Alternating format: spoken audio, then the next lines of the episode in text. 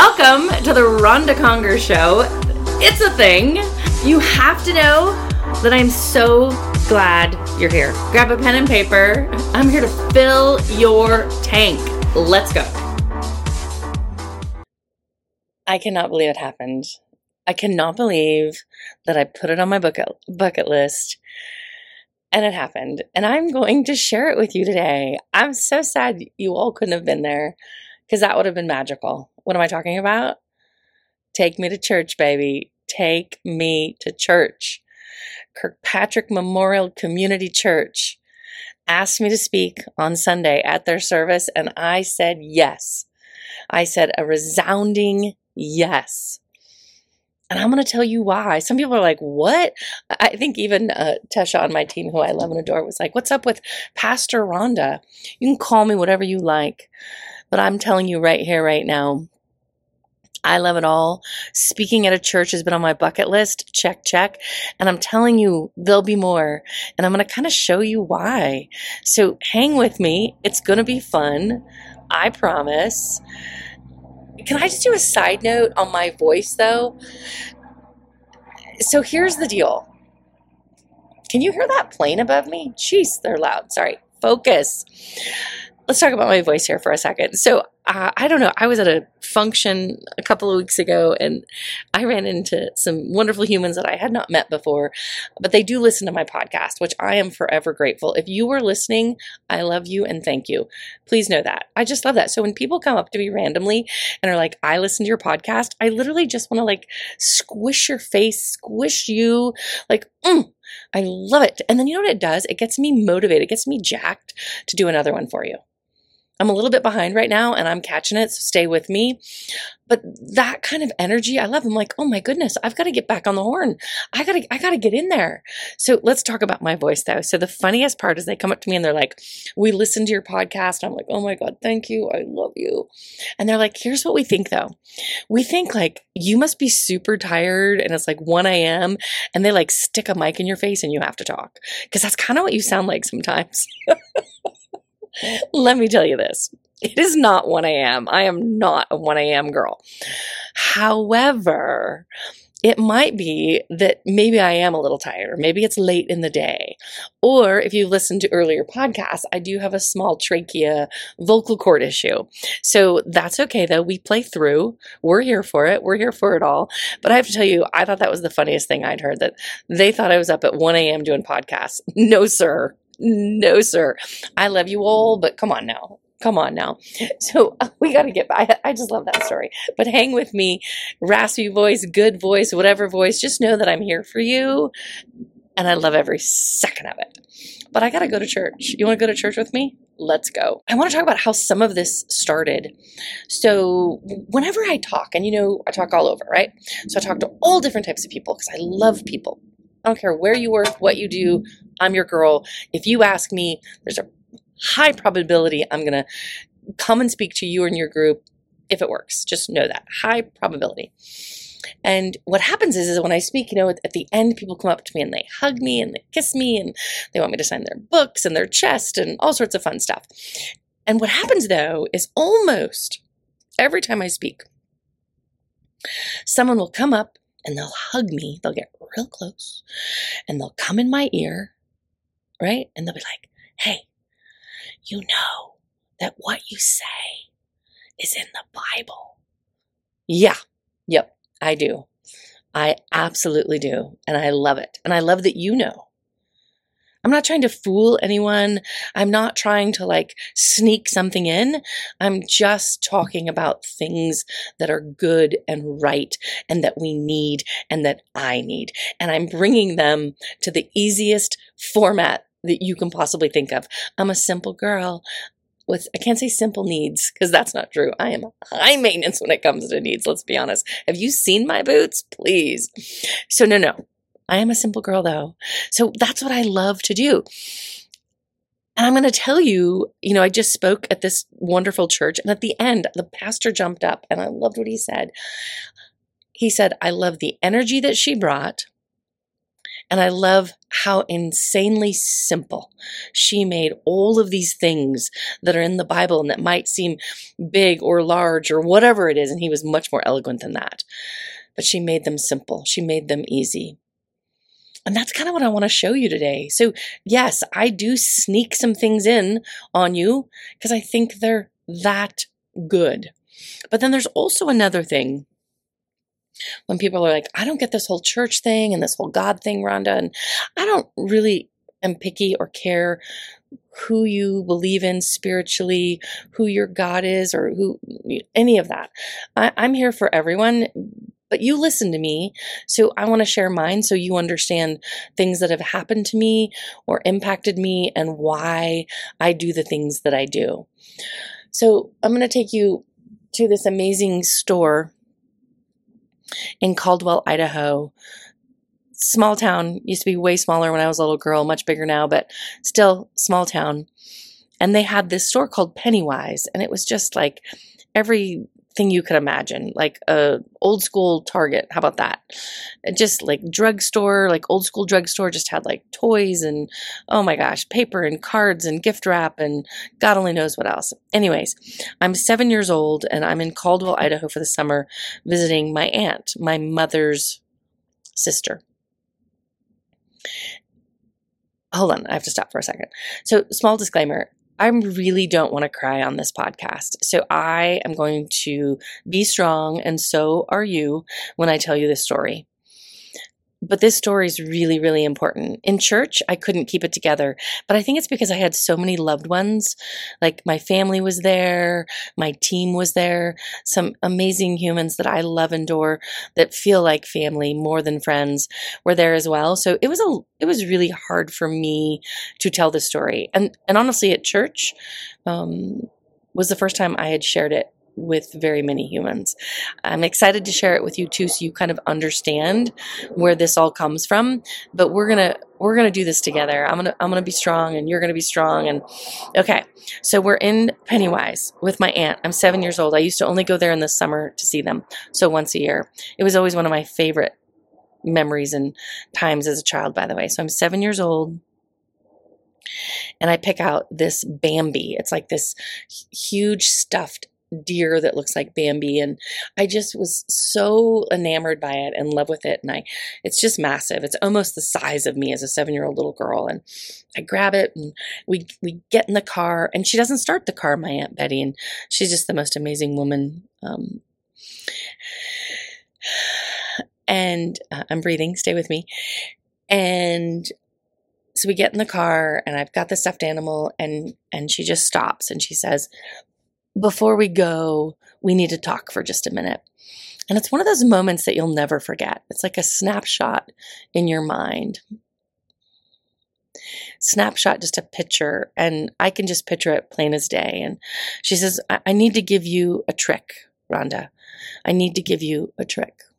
She says, I only get to see you once a year. And I can't always be there for you like I would like to. So in the times that I can't be there for you, I want to share my trick with you. And she said, Up until now, your life has been hard. And for those who don't know, I'll just give you a quick mini version. My mother um, dies in a car um, accident, um, rolled her car four times and died um, in Caldwell, actually, when I was four years old. Um, so motherless, and then here I am at seven, another stepmother, um, I should say a stepmother. Um, all just that's where I am with my life. So up and up until then, I'm seven years old, and life has been hard. She was correct, and she says, up until now, your life has been hard. But I have to tell you, it's not going to get easier. And I need you to be prepared for that. And so I need to give you a trick. And that trick is I want you to give it to God. When things get too heavy and you can't hold on to them, when things get too hard and you don't know what to do with them, and you don't know why they're happening to you, and you don't understand them, and they're hurtful, I need you to give it to God. she changed my life. She changed my life that day. She was 100% correct. My life was going to get a whole lot harder. I came back that summer and my father had left his second wife and had moved on to wife number three, brought some stepchildren with him, and life just got real muddy and real murky and real hard for quite some time. I needed that trick. I used that trick. And Betty is one of the great loves of my life, and I will never, ever forget that statement and what it did for me. There was times when why I think this statement is so huge, give it to God, is that there were times in my life when I had no one, when you don't have a mother and you don't have a father that's there for you and does really horrible things and you don't have anyone else at times. You need someone else. You need someone else to give it to, to help you with it, to keep you strong. And that's what I did. So that Sunday in the church was my thank you to my Aunt Betty. My Aunt Betty passed away recently.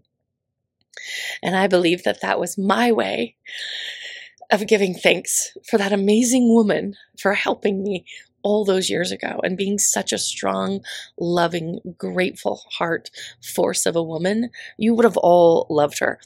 Okay, on a scale of one to 10, I think I did pretty good of keeping it together. Not amazing, but pretty good. I needed to share that story with you because I had a lot of people saying, What's with the church? Why are you going to the church? And I hope that understands. I hope that like explains and helps you understand some of the reason. I want to share two other things that I did in church that day that I think are really, really important. And I think it will help you kind of understand me a little bit better. If you've heard me speak over the years, You've heard me say this statement over and over and over and over and over again. What you think about you bring about. What you think about, you bring about. I firmly believe that. So, two years ago, I said to Tara, I want to speak at a church. I want to speak at a church. It's on my list. I want to do it. I want to speak at a church. And she was like, and of course, you know, Tara, she's just like, sure, let's do it. I'm in. We're doing it. Right. We just were like, have no idea how it's going to happen, when it's going to happen. But I wanted to put that over my life. We say it. We say it. I say it in passing again. It's coming. We're going to do it. Then I watched Jesus Revolution and now I want a revolution. That's next, by the way. That'll be breaking news. Just check. Anyway, sorry, I digress. And so what you think about, you bring about. So I think about it, I talk about it, I throw it out there, I put it in the universe. And then what happens? This amazing human named Kristie Renfro had seen me speak at another event. She emails me and says, Will you come speak at Kirkpatrick Memorial Community Church? I think it had to be the fastest yes I've ever answered to a speaking engagement. It had happened. What you speak about, you bring about. I had brought about, I firmly believe, the church. And do you realize that that's really from Proverbs 4 of 23? And it says this Be careful how you think. Your life is shaped by your thoughts. They're much more eloquent than I am. What you think about, you bring about, is how I look at it. But I kind of like the caution here. Be careful how you think. Your life is shaped by your thoughts. What kind of life do you talk about? What kind of life do you want? Are you spreading love and gratitude and joy, or fear and anger and lack? So, see how I weave that in there? I don't even know that you, you've been, right? That you've heard me say that a million times, but that's where it came from. I'll give you another one that you hear from me all the time.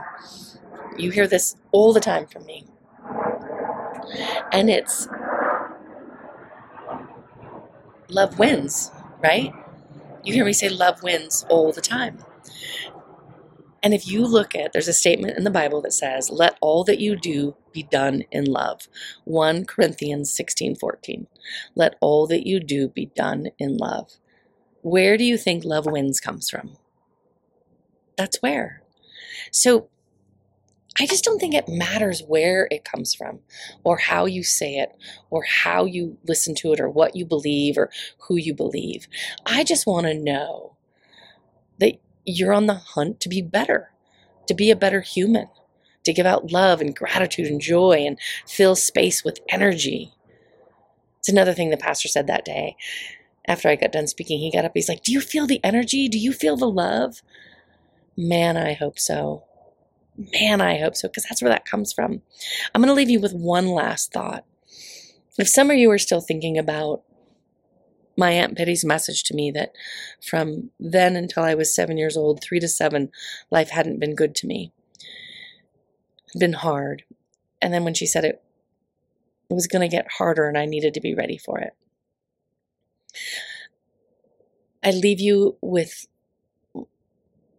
one last thought. And you've heard this from me before, but you can never hear it enough. I can never hear it enough. I need it just as much as you do. And remember, it's the philosophy of this amor fati. Love your fate. Accept the facts that all events occur for a reason and that it's totally within your capacity to see this reason as positive. Jim Conger, that hot guy I hang with, he would tell you all those hard things, all these things in my life have made me who I am. So I want to rejoice in them. I want to say thank you for my fate. I want to love it all. I want to embrace it and try to find the good. Try to find the positive. That's what I want for all of you. Let all that you do be done in love. Love wins. What you speak about, you bring about. Can I get an amen? Because church has come to a close. I hope that you've loved it as much as I have. I hope that when I have a revival, and I will, what I speak about, I bring about, and I want a revival. I want hundreds of people coming together to give out love and gratitude and to fill our tanks and to love our fate, to love life. I want a really big life for all of you. So I'll see you at my revival, but amen. Church is over. Remember, I love you. Be great, be great, be great, be great.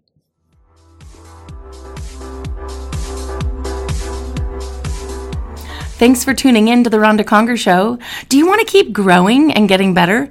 This just in. You can have the life you dream of. Head on over to rondaconger.com. Don't you dare put an H in that name. R O N D A C O N G E R.com. I hope that you will dive into my five books. Better Human, Better Thinking, You Go First, Leading Through Extraordinary Times, and my newest book, New Market, New You. I love that you are listening. We need you. I love that you want to grow. I hope that you go out there and get more. Wishing you the best day. Let's